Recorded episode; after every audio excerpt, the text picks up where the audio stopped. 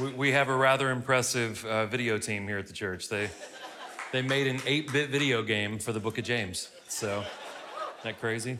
Pretty impressive. So, uh, glad you guys are here this morning. Hope everyone had a good last week. Hope you got to rest a little bit.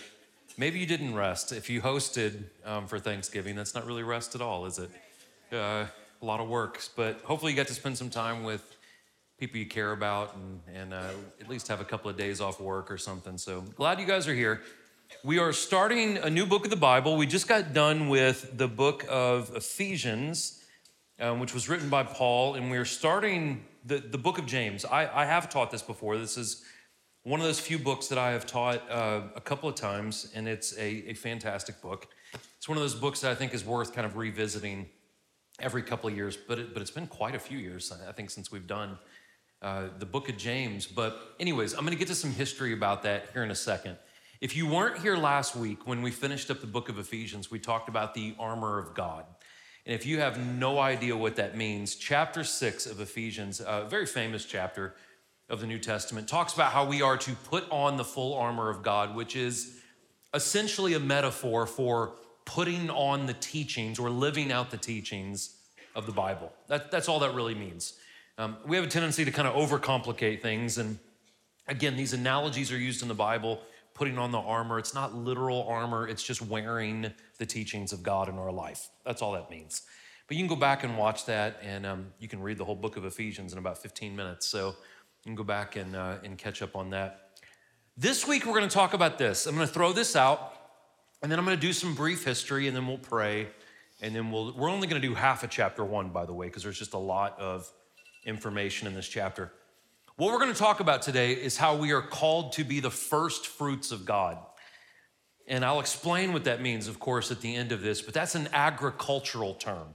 Specifically, it's a term that, that people who owned vineyards would use, who grew grapes, right? They would have their first fruits. And I'll explain all that at the end. But where we're going to end today in verse 18 of, of chapter 1 of James, it says that God has created us to be the first fruits of all of the things He has ever made. That's what we're called to be, and we'll explain that, okay? Before I do that, you should have got a notes handout when you came in, and everything I'm gonna talk about will be in that notes handout. Everything will be on the screens. If you have the Experience Community app, everything will be on that as well. If you have a Bible, a physical copy, we're way back in the New Testament, towards the end, right after the book of Hebrews, you have the book of James. Now, before I pray, let me give you some history because the, the background of this book of the Bible, I think, is particularly interesting. The first thing that is particularly interesting is who wrote this book of the Bible. So, James was the literal brother of Jesus, um, half brother, you could say, right? Same mom, different dads. Uh, Jesus had, that's a good joke. Jesus had, the Bible says, several siblings, both sisters and brothers. Jesus was, of course, the firstborn because his mom, Mary, uh, was a virgin impregnated by the Holy Spirit, not any weird way, but it says that the Holy Spirit uh, uh, put Jesus into to her. She gave birth. Joseph and her husband eventually had more kids, the Bible says. So James was the younger half brother of Jesus. But what is interesting, and we'll see it here just in the very beginning of James, James didn't play that card, right? Hey, you guys know who my brother is? He didn't play that card. He wanted to be known as a servant of Jesus, not as the younger brother of Jesus. Um, oddly enough, James did not think that Jesus was the Savior until after his death, burial, and then he witnessed the resurrection. Now, it's very easy for us, 2,000 years removed, to judge people in the Bible. Well, why didn't he believe? He was around him all the time and he didn't believe he was the Savior. Well, let's have some grace here. Let's say you grew up and your parents told you your older brother was God in the flesh. Are you sure? Are you sure, mom? Right? And, and so if we step back, we can see that this was probably a hard pill for him to swallow. But eventually he did, and he became the leader of the church in Jerusalem. Uh, they estimate that there were somewhere in the neighborhood of about 30,000 Christians in Jerusalem when, when James was the head of the Christian movement in this town, so uh, in this city. So a lot of followers of Jesus that James was, was kind of the shepherd over, but he eventually became that, that pastor, that shepherd over that church. Um, the church historian Eusebius wrote that James prayed so much that his knees looked like the knees of a camel. This is interesting. Well, what that means is, eh, I'm sure they didn't literally look like a camel's knees.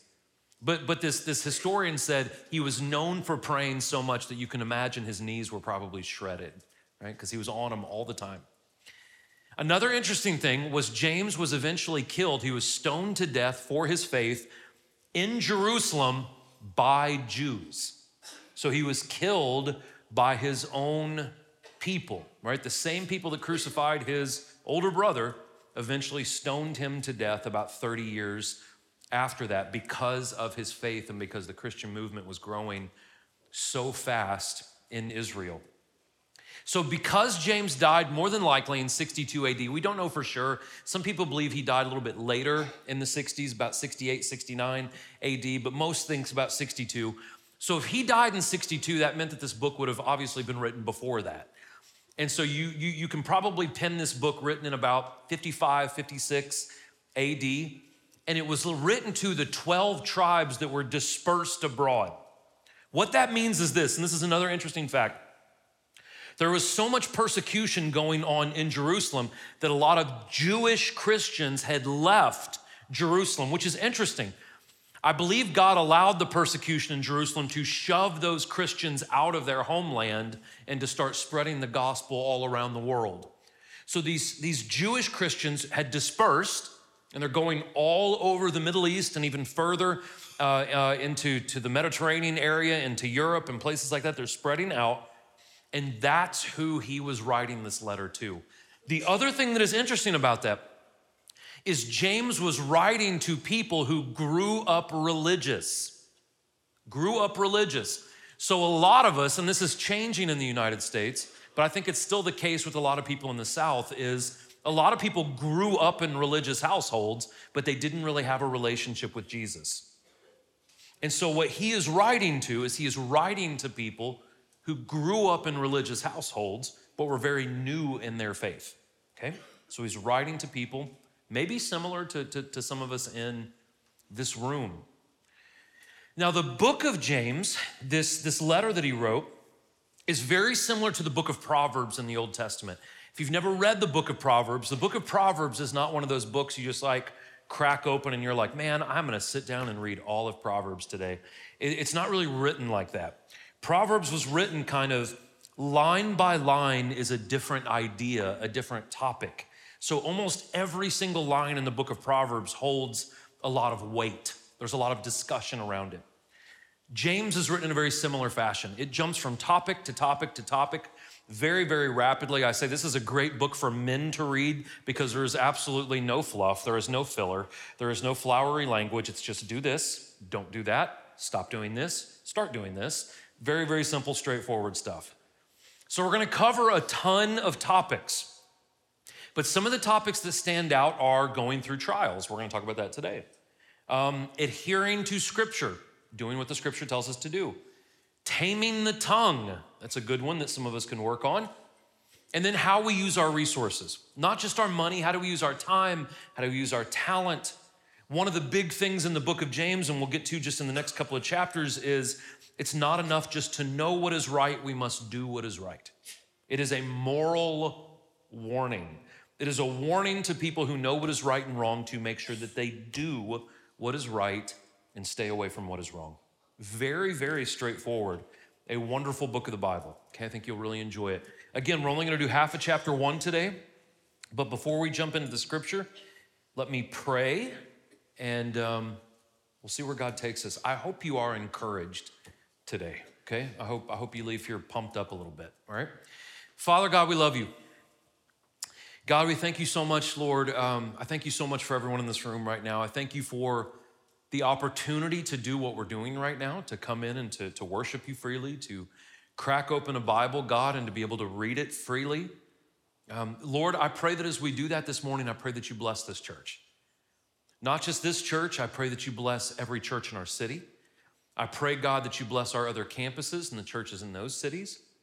And Father, we pray that, that everything we do today, that ultimately it lifts you up, that ultimately it brings attention to you that ultimately, God, we can lean on you more and trust you more regardless of what life looks like right now. God, we love you.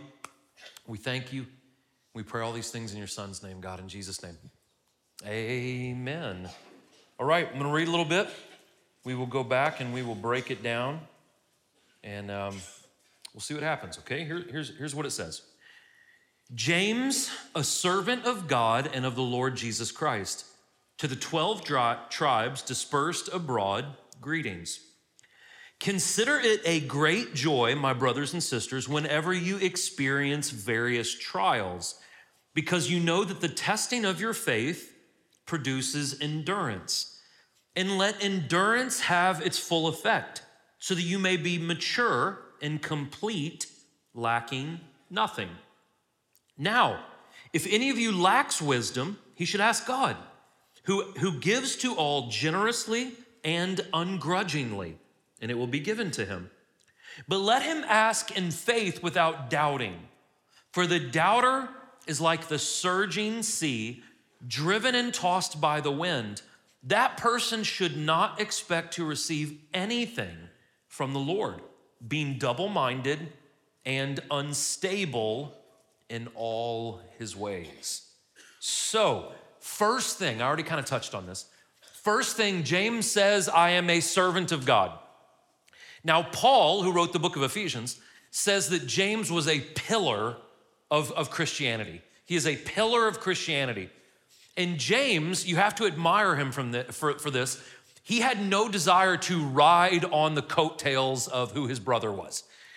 Again, I, I can't say that I would be this good of a person. If Jesus was my brother, I'd probably tell everyone that. You know, do you know who my brother is? God, right? You know, so like I would tell everyone that I was related to, to Jesus. James didn't do that. He just simply uh, he, he, he announces himself as a servant of Jesus, not the brother of Jesus, a servant of Jesus. Now, we learn a lesson right out of the gate from this. What we learn right out of the gate, if you look at his introduction, is it's not about the name of James, it is about the name of Jesus. And in our lives, it is not about my name. It's not about your name. It's not about what I can do or what you can do or our accolades or, or, or the focus and the emphasis on us. It should always be about his kingdom and not ours. And now that's simple stuff, man.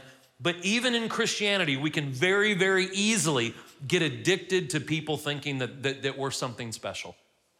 And we need to deflect that and deflect it right onto the one who deserves the credit, who is Jesus Christ. And we see this right off the bat from James. And then James, James kind of comes at us from, from a pretty tough angle here. He says that it should be a great joy, you should consider it a great joy that you are going through hardships and trials. Now, he is writing to people who have been persecuted, forced out of their homeland. Maybe they have relatives that have been killed or have been arrested for their faith. And he says, You should count this as a joy. Now, he is not suggesting, James is not suggesting that we go out and look for hardship. James is not suggesting that we manufacture or embellish things in our life to make it seem like life is tough. You guys know people like this, right? They're really stressed out and, and they're just like, you know, they're all a mess. And you're like, what's wrong? You know, what can I do? And they're like, oh, I don't know what color to paint the bathroom. And you're like, that's dumb, right? So, like, that, that's not worth getting stressed out about. But James says that the reason why we should count trials and tribulations as a joy is because it is only through those hard times that we learn things, that we grow, that we start to mature, that we develop character. This is how we develop character because there is no maturity without tension. Any of you who have ever worked out, there is no building a muscle without putting a weight in your hand. It is only by putting resistance against that muscle that it builds. And without that resistance, it cannot mature, it cannot grow. So, verse four kind of tells us why God allows difficult situations in our life because it makes us into better people. It creates stamina, endurance, depth in us. Without hard times, we cannot mature. We cannot develop into the kind of people that God wants us to be. This is very practical. So if you're going through hard times, right? Let's say you lost a loved one, or you're going through a divorce, or, or maybe you, you know, you're bankrupt, or whatever the case may be. You don't go looking for someone that's never had to go through anything tough in their life. Hey, man, like, I know you've never been through anything. Can you help me through this? Um, asked no one ever. That's, that's not how it works. You find someone that has been through some fire, made it out the other side okay by the grace of God, and you ask them for guidance. You ask them for wisdom right? Because they have been through it. We cannot properly develop unless we have been tested a little bit, pushed a little bit, and we come out the other side with wisdom. We come out the other side with, with stamina, with abilities to, to weather these storms. So we gain wisdom from life experiences. And those of you who are in your 30s, 40s, 50s, 60s, 70s, 80s, you, you understand what I'm saying. It is virtually impossible to make it into your 30s, 40s, 50s, 60s, 70s, 80s without going through some kind of suffering, without being uh, put through some kind of, of test or trial. So we gain wisdom from those experiences. So, what do you do though? And I'm, I'm not picking on you if you're young in here, I'm, I'm encouraging you with this. What do you do if maybe you are in your 20s and 30s and you haven't been through anything tragic? Can, can I just not be a wise person? No, no, no. What's interesting about this is, is we are told by James to intentionally ask God for the gift of wisdom one can gain a certain level of wisdom without going through these experiences yet. You will eventually go through these experiences. But what James is telling us to do is we should be proactive and seek God's wisdom before we get put into terrible situations. So, Jesus, man, you gotta love Jesus, you gotta love the Bible. There, there, there are no surprises. If we read the Bible and do what it tells us to do, life does not really throw us as many curveballs as, as if we don't read the Bible and do what Jesus tells us to do. One of the things that Jesus tells us in the Gospel of John is he says, In this life there will be suffering. And it's remarkable to me how many Christians are caught off guard that, that bad things happen in life. Oh, how could God allow this to happen? There, there's probably a lesson to be learned in this. And I'm not taking away from whatever tragedy one might have had in their life, but we are certain to face suffering because Jesus said it. In this life, there will be suffering. So if we know that suffering is going to come in some form or fashion, it would behoove us to pray for God's wisdom on the front end so when this tragedy comes, we're not knocked off course, that we can stand firm in that, that we can navigate these trials. And what's fascinating is the gift of wisdom, unless I'm wrong, but I haven't had anyone find anything otherwise in the scripture, the gift of wisdom is the only gift of the Holy Spirit that I can find in scripture that is promised to us every single time we ask for it. It even says that God will give it ungrudgingly and generously. So if you're in your 20s or your 30s, or heck, if you're 15 years old in here and you have a prayer life, I would be asking for God to give you wisdom every single time you pray. So when life storms come, you're able to withstand it. Here is the problem though. When we either fail to approach God, this is gonna be very common sense. Whenever we fail to approach God, or if we approach God half heartedly, and this is where a lot of us fall, if we're just being honest, right? Hey, God, will you help me? And in the back of my mind, you know, I'm like, well, God's not gonna do anything. I'm gonna have to do it myself. Whenever I approach God like that, James says, don't expect much from God because you're doubting Him, because you don't believe He can help you. So when we approach God in that manner, we're double minded and we're unstable. This is how simple this is God is pure love, God is pure wisdom, God is the creator, God is truth, He is power, okay? So if we're in a relationship with God, we have access to all those things and we have stability in our life. When we do not have a relationship with God, this is very logical and common sense, we do not have access to the truth, to, to, to true love, to true wisdom, to true power, and so we are unstable people.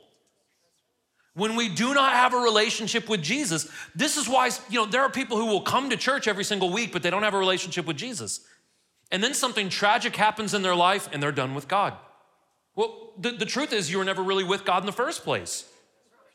And so when that wind came, it wasn't a big deal to knock you off course because there was no root there, there was no stability there. So we have to be proactive before bad times come. Now, it sounds bizarre, but this whole process should be a joy. And you're like, well, wait a second. So, in the middle of going bankrupt, I should be like, God, God thank you so much for this. I, I don't think that's what the scripture is saying. What I think the scripture is saying is this, and you, you older cats in the room will know exactly what I'm talking about. When we look back on life, and even really tragic things like, like loved ones passing away and hard financial times and, and, and hard curveballs that have been thrown in our life in our past, it's not that we loved it in the moment, but now looking back as a mature, developed, good person, you can look back and say, Thank God I went through those things because they made me into the dynamic person that I am today, if we are wise enough to learn from those things, right? If we just want to shake our fist at God, you're not going to learn anything from those things, and you're just going to become a bitter, unstable person. But when we look back at the turbulence in our life and we say, God, thank you for bringing me through that, we become strong. We develop strong moral character. God wants that for us. That's why He lets us go through bad things we must want that for ourselves as well. We must want to grow in character, okay? But here's the thing there's always going to be tension. Look at this next part. Let the brother of humble circumstances boast in his exaltation, but let the rich boast in his humiliation, because he will pass away like a flower of the field. For the sun rises and together with the scorching wind dries up the grass. Its flower falls off, and its beautiful appearance perishes. In the same way, the rich person will wither away while pursuing his activities. Blessed is the one who endures trials, because when he has stood the test, he will receive the crown of life that God has promised to those who love him. So, what this section is talking about is it talks about two different demographics of people. Basically, people who, who have, he says, humble circumstances, basically, people that do not have much by the world standards, okay? That's the first group. And then he talks to people that have a lot by the world's standards. And what James says to people that, that will say, we'll use the word poor, but I'm gonna throw that in, in quotations because I'll, I'll touch that on the next slide. He says to poor people, do not lament your poverty because what you do have, God has supplied for you and you have enough. It's easy to say when, when, when we're, we're kind of on top of the mountain. It is tough to, to, to buy into this when, when things are tight, right? But where our mind has to go is, is if I am eating, if I have shelter, if I have transportation, if I have a wife, if I have my kids, if I have my health, man, I'm, uh, I'm blessed, right? I'm taken care of. So that's what he's saying on the first part. The second thing that James is saying is if you do have money, if you do have comforts, do not let that be your source of joy. Now, here, here's where Americans fall. We fall in a very weird place. We actually fall prey to both of these things. Um, when it comes to wealth, globally speaking, uh, there's really not many poor people in the United States. We live in a nation to where it is almost impossible to starve to death.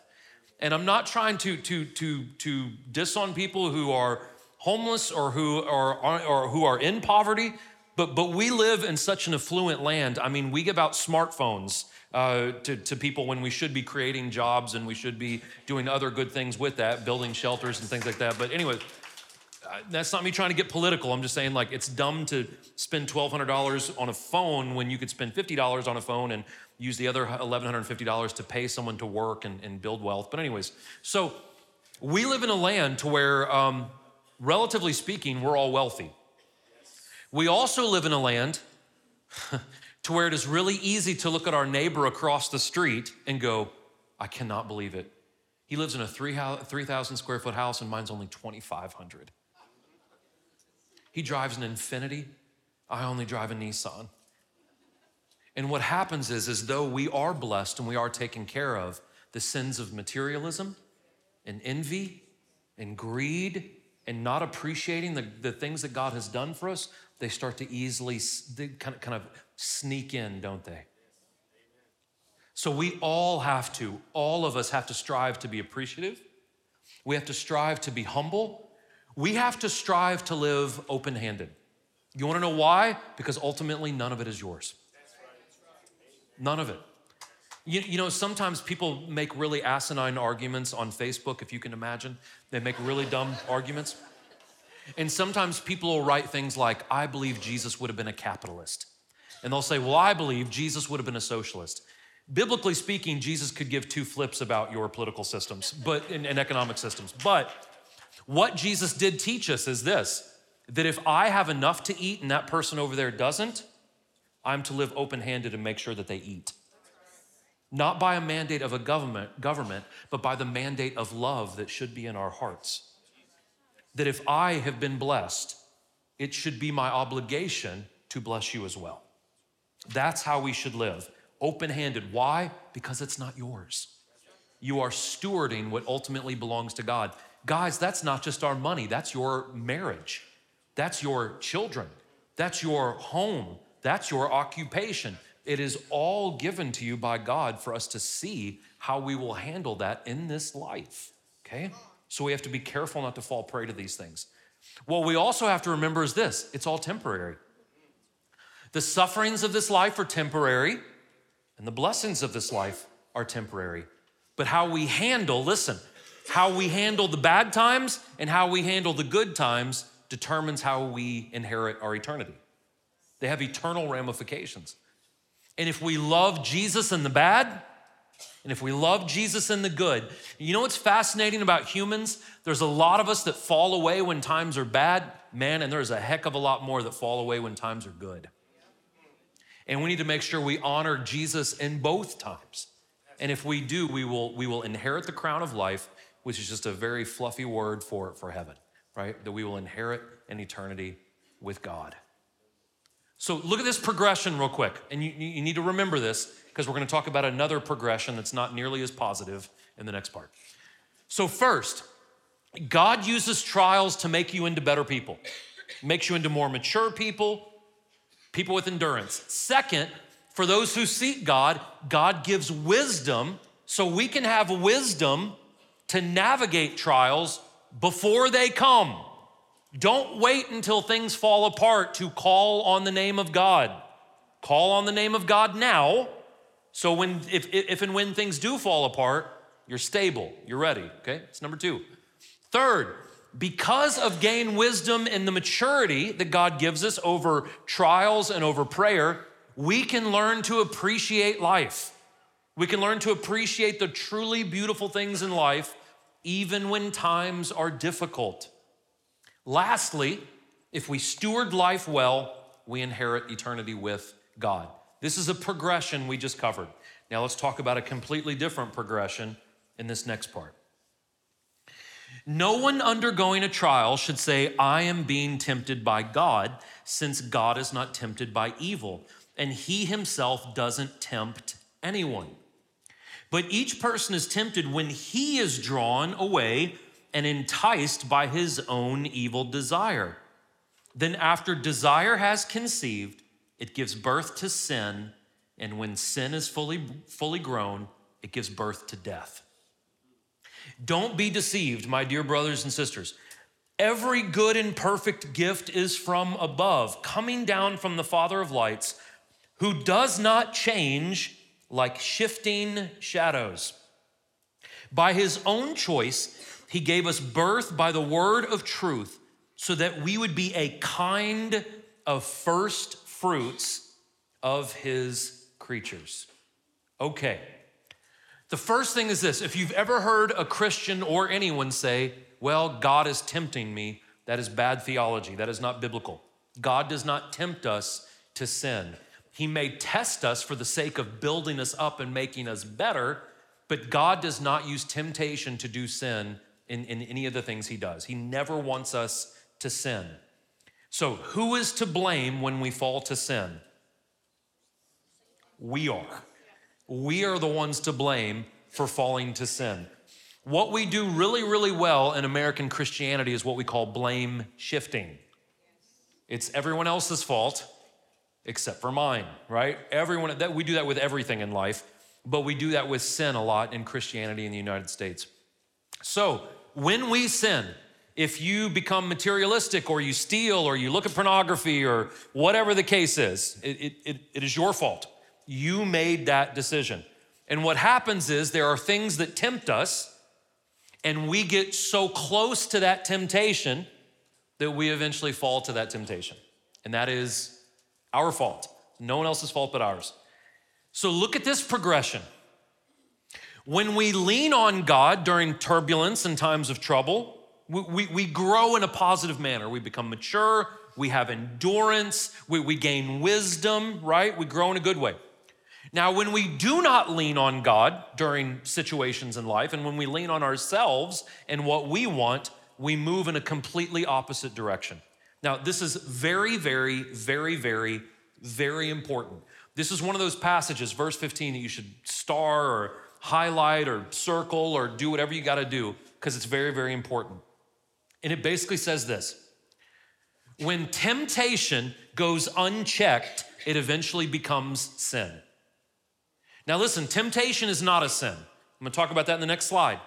Temptation is not a sin. But what temptation is, is like a big flashing yellow warning light. Don't go near this thing, right? Stop that. Move away from this. It's like if you're at the office and you're a married woman and there's this really attractive, charismatic guy and you guys flirt a lot, right? Now, you haven't maybe sinned quite yet, but if that temptation goes unchecked, eventually you're gonna have an affair on your husband. It's gonna give birth to sin. Now, when that sin goes unchecked, right? So we have given in to sin, we've gotten too close to temptation, we didn't stop that. When we when we commit a sin and we do not feel remorse for that when we do not ask god to forgive us of that that unrepentant sin then grows and gives birth to death. That can be the death of the soul. It can be the literal death of the body.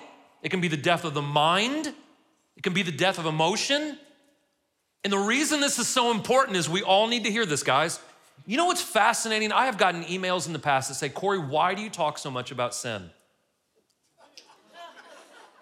One, it's a church. And two, if the Bible says that the devil is like a roaring lion looking to devour you, I love you. And I don't want your life to fall apart. I don't want your marriage to fall apart. I don't want your kids to hate your guts. I don't want your I don't want you to lose your job. I don't want you to fall apart. I love you, right? And if there's a cliff over there and you keep dancing on it and you're like, why do you keep talking about the cliff? You're about to fall off of it. We need to know this about sin sin has an insatiable appetite. The devil's desire for you is to steal, kill, destroy. None of those things are good things. That's not cute. It's not cuddly. You can't dance around with it. You can't dabble in it. Do you hear me? Because it will absolutely destroy your life. You may think it's fun to get that affirmation from that cute guy at work. When your kids find out you cheated on their dad, they're not gonna like you. It's gonna hurt people. It's gonna hurt you, and it's gonna separate you from the Lord. How dare you, Corey? Because I love you. I love you a lot. And I don't want you to make decisions like that. Stay away from sin. Now, again, temptation is not a sin. Sin occurs when we give ourselves over to the temptation. And that doesn't even have to be in action, that can be in our minds.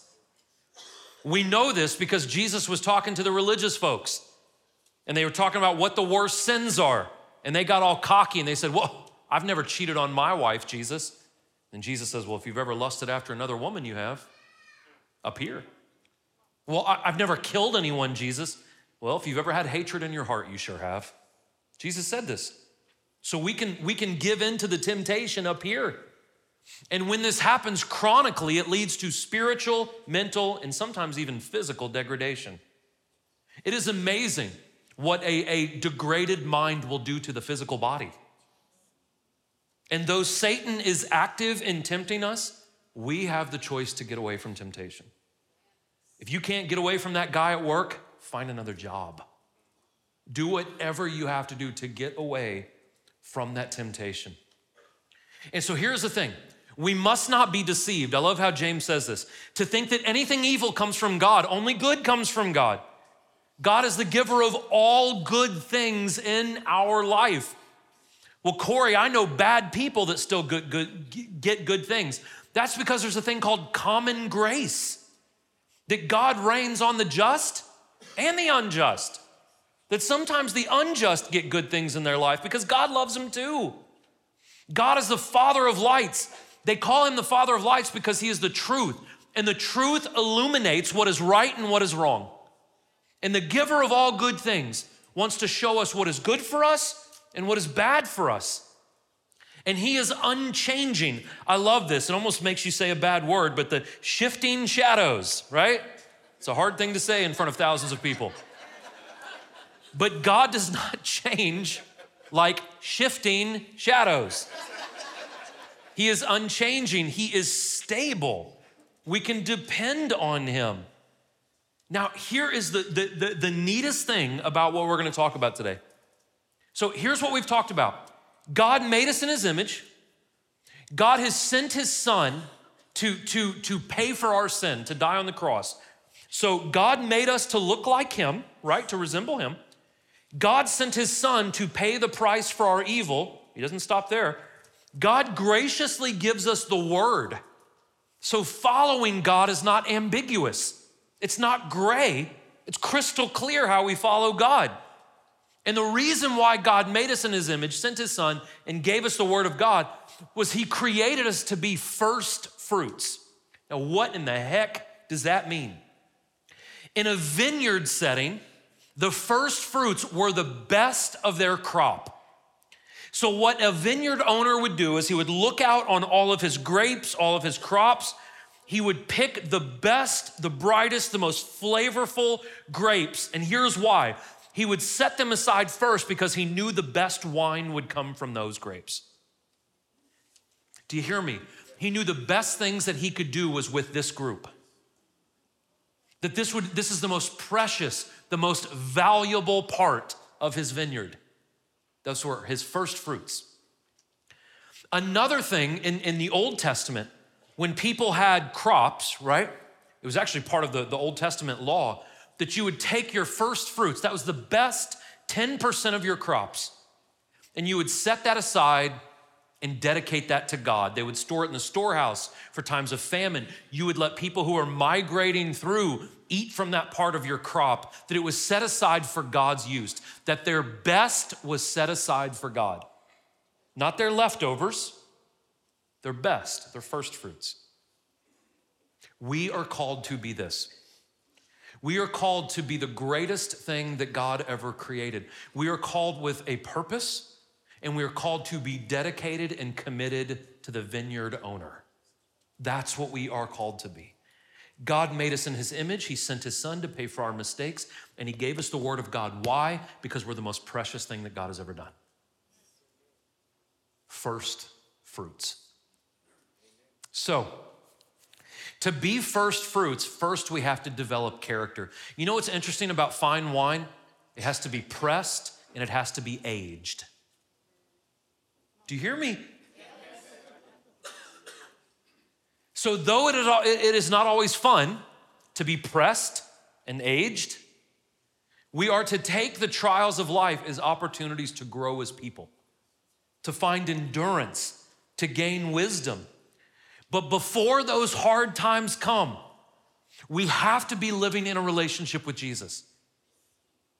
Before those hard times come, we have to be living in a relationship with Jesus because if we're not, those hard times are going to knock us off course.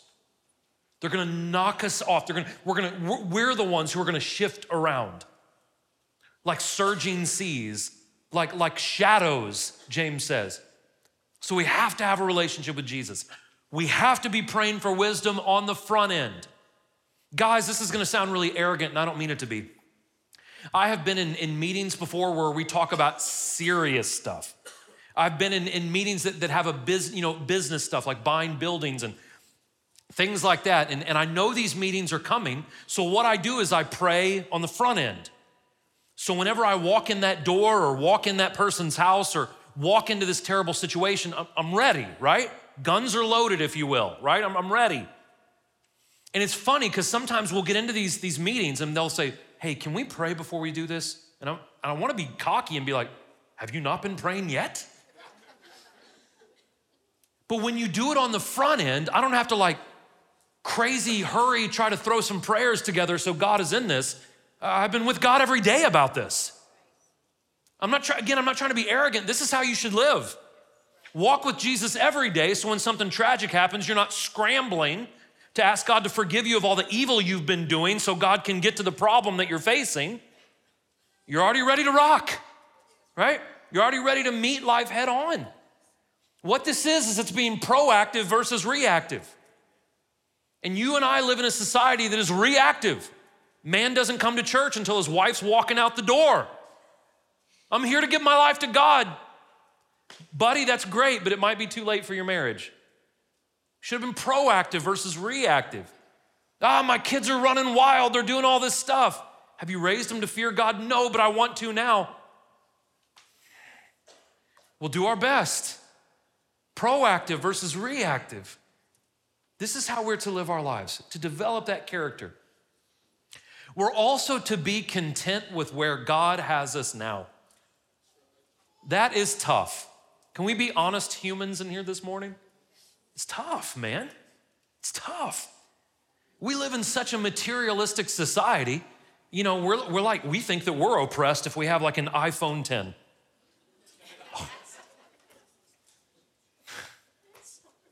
It doesn't have a 4K video ability. Because you're gonna watch videos on a screen the size of this room, right? It's the only thing, the only reason that 4K applies. And, and so we, we, we are so sometimes unappreciative of the things that God has, has put in our life. So we need to be careful not to let the things we don't have become our, our, our, source of discontentment. And we need to make sure that we don't let the things that we do have become our source of contentment. Because they're all gonna go away, they're all gonna pass away. And the only thing that's gonna be left is our relationship with Jesus. You know what I'm learning as I get older? And listen, guys, I can get materialistic just like anyone else can. I can look across the street at my neighbor's house and be like, man, the heck? Why does everything they have look so much nicer than what I have? I can do that. You know what I'm learning though as I get older? I'm learning to actually to, to, to see things um, that I feel like most people don't see. Uh, I, I like to drive without the radio on and the windows down, and I just like to feel the wind and look at the trees. I like to sometimes just sit in our living room and just like look at my family. I know that sounds weird. but I can just stare at my kids and be like, man, how cool is that? Right? Those are my kids. We also need to pray for humility and remember that everything we have is ultimately God's. And that should lead us to live open handed. And that should lead us to live appreciative lives. It should help us see the most important things. Can, can, can, I talk to you like a, like a dad for a second, not, a, not as a pastor or a friend, but like a, like a grumpy old man for a second? Do you know what you should strive to do? This is your homework. If you are out in public, if you're at a restaurant or if you're at a coffee shop and you're sitting there by yourself, maybe you're waiting for someone, or maybe you're just getting lunch alone, try this. Don't look at your phone. Look at people. Look at what's going on around you. Take time to ingest that real life is happening all around you. I've made it a point in my own life. If I have a meeting with someone at a restaurant or a coffee shop and I'm sitting there 15, 20 minutes by myself because I always show up early, I said, I'm not gonna look at my phone. I'm gonna, I'm gonna sit here, right? Look at people. People are weird to look at, right? That's fun. You can look at people, you can think, you can maybe like take a, a notepad of paper and write down ideas.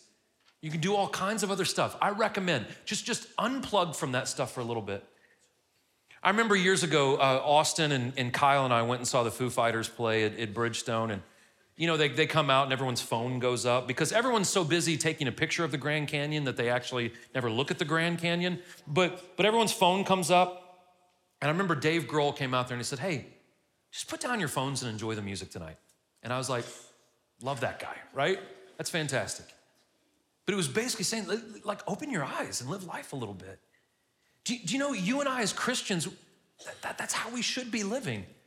And so many Christians are missing the true beautiful things in life because we're focused on things that are really insignificant and fleeting. So, in that same vein, we're to also stay away from temptation. You know what? Getting off social media and off your phone and not watching as much TV or listening to as much radio would probably help a lot of our temptation issues. Not just with lust, I'm talking about with anger, with hatred. You listen to the news long enough, you're gonna hate somebody. Somebody, that's their goal, to make you hate someone. Hate anyone that's not like you. That's their goal. So we are to stay away from temptation because unchecked temptation will eventually cause you to sin every time. And if unrepentant sin continues on, that will lead to the degradations of your minds, of your souls, and even your bodies. So you and I have to be aware that it is very easy, it is very easy to slip backwards if we're not careful. This is why, this is why Peter says, be sober, be alert, be vigilant, because your adversary, the devil, walks around like a roaring lion. You have an enemy, be awake. That's what he tells us to do, right? That's what Peter tells us to do. Why is all of this important? We are meant to grow through trials. We're meant to appreciate where God has us. We're meant to avoid sin. Why? I say this all the time, but I think it's worth hearing over and over again. Why? Because you are the crescendo, you are the masterpiece, you are the pinnacle of all of God's creation. You are the top of everything He has ever, uh, ever done. And if James is correct that every good and perfect gift comes from God, you must also know that your life falls into that category. Hear me, please that the fact that you are breathing right now and have blood coursing through your veins is a gift from God and not one to squander. Your life is more than a 30 second video on TikTok. Your life is more than how much is in your checking account. Your life is more than how pretty you are, or if you have a PhD at the end of your name. Your life is more than popularity or accumulating crap that's going to end up in a landfill. Your life is more than this. You are the masterpiece of the creator of the universe. So, so, so here's the thing. If we understand that, live your life on purpose. Those of you who are getting older in this room, right? Isn't it amazing the closer we get to death, the, the less and less we care about all the crap?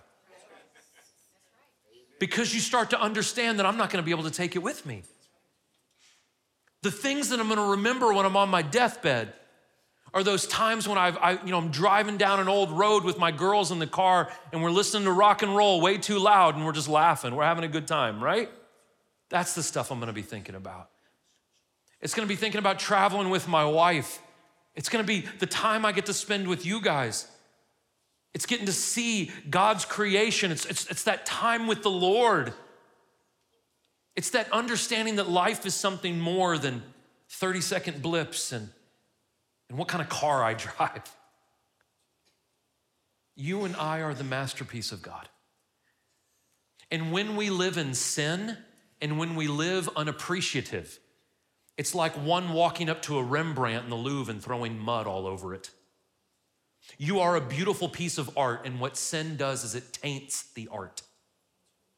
It corrupts the art. Do you know what, do you know what James says? I'm going to spoil this for next week. James says that pure and perfect religion, everyone knows the first part, but they don't know the second part. Yes, to feed the widows and orphans and to take care of those that don't have anything. No, no, keep reading. And to stay unstained from the world. True religion is to have a relationship with Jesus. And yes, with that, we do wonderful things for people around us. But pure religion is to stay unstained from the, the ugliness. It's to not throw that mud on that Rembrandt or that Chagall or that Picasso, right? It is to understand that you are valuable. And that should not make you arrogant. In fact, it should humble you tremendously. God sees you, He hears you, He values you, He loves you, live like it. Live like it. Live like it. Okay? Would you bow your heads with me, please?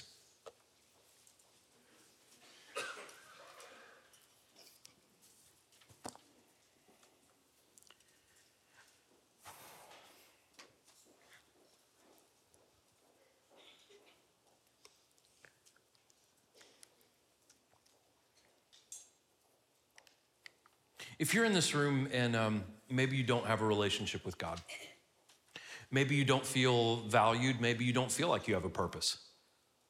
Up here on my right, your left, Pastor Muhammad is up here. He'd love to talk with you. If you have any questions, if you have anything you'd just like to ask us or, or talk to us about, Muhammad would love to talk with you. Okay. We also have men and women on both sides of the stage. If you need prayer for anything, Again, maybe you have not lived your life on purpose. Maybe you have wasted time. Maybe you are struggling with a sin. Maybe you need guidance when it comes to your work or your family or whatever. Let someone pray with you. Anything you need, please. The last thing is, is all the way around this room where we see a lamp on a table, and if you're sitting in the middle, there's some disposable communion on these posts.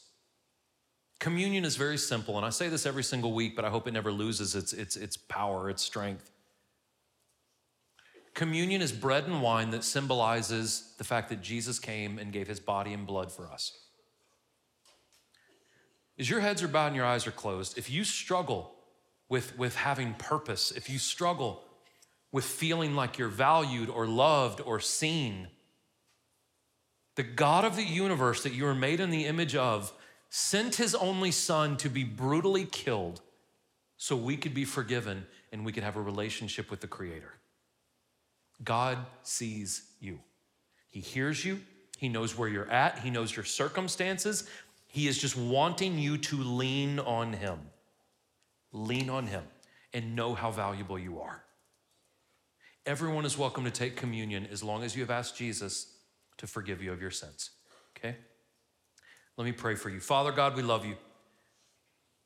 Lord, you are so good to us, regardless of whatever situation we're going through, Lord. I pray that we can step back from whatever we're going through, whether it be good or bad, and let us ask, God, what do you want us to learn in this time? How do you want me to grow during this time? I pray that we can be appreciative, Lord, for what we have. I pray, God, that we can live our lives on purpose and with intentionality and with focus Lord, I pray that we can start to notice the, the truly important things in life our relationships, our friendships.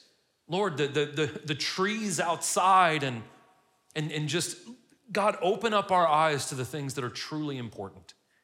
And Lord, let us know that you value us. Even if no one else in this world values us, you value us, God. Father, we love you. We thank you. We praise you. I pray that you keep your hand on everyone in this room, Lord until we meet again, God. And we pray all this in your name, in Jesus' name. Amen. God bless you guys. You're welcome to help yourself. Thank you so much.